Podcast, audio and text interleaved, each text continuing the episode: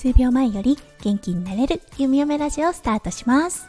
おはよう、こんにちは、こんばんは。ハロー、ゆみよめです。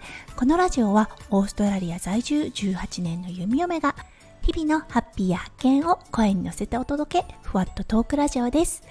今日は2022年2月12日土曜日ですね。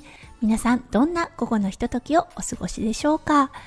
弓嫁のお家だったんですが、今夫翔ちゃんの車が修理に出されていていつもだったらビーチとかにね繰り出していたお天気なのですが今日はねやっぱりあの車がないということでお家で時間を過ごしています。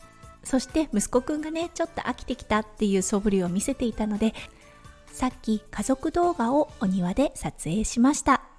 そう息子くんも2歳と4ヶ月。本当にね走ったり飛んだり表情もそしてね言葉も少し出てきたのでそうこの今っていう瞬間をね動画に残しておきたいなっていうことで急遽撮影をしました。普段はお家にいることが多い弓嫁。いつもねやっぱりお化粧とかも少なくなっているんですがこういう時はねしっかりお化粧して少しでも綺麗なママをね残しておきたいですよね。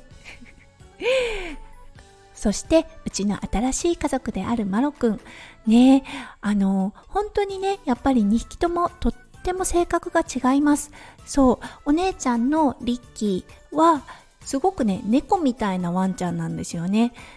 喜びは示すんだけど喜びを示したい時に示すっていうようなワンちゃんで。そして息子くんとの相性もとってもいいです。リッキーのことを撫でる時は息子くんもとってもジェントルで優しくなでなでできるんですね。はい。そしてとっても対照的なのが息子くんとマロです。もうねやっぱりライバルっていう感じなのかな。一人が走り出したらもう一人も走り出す。そして追っかける。そしてじゃれ合う。そして痛くて泣き出す。みたいな感じでね。本当にこの子たちはああ仲のいい。そしてねライバル心がある。兄弟だなって思いました。うん。そう。ママの取り合いもねるし。ワンコと人間。ね。全く種は違くてもそう取り合うっていうことをするんですね。うん不思議だなって思います。はいということで今日はね貴重な午後のひとときを動画に収めることができました。そしてね多分何年か経った後その動画を見てそしてこの音声配信を聞いてねああそうだそうだこんなことあったなーなんて思い起こす日が来るのかなって思うと今からワクワクしている弓嫁でした。はいということで今日は連休中日。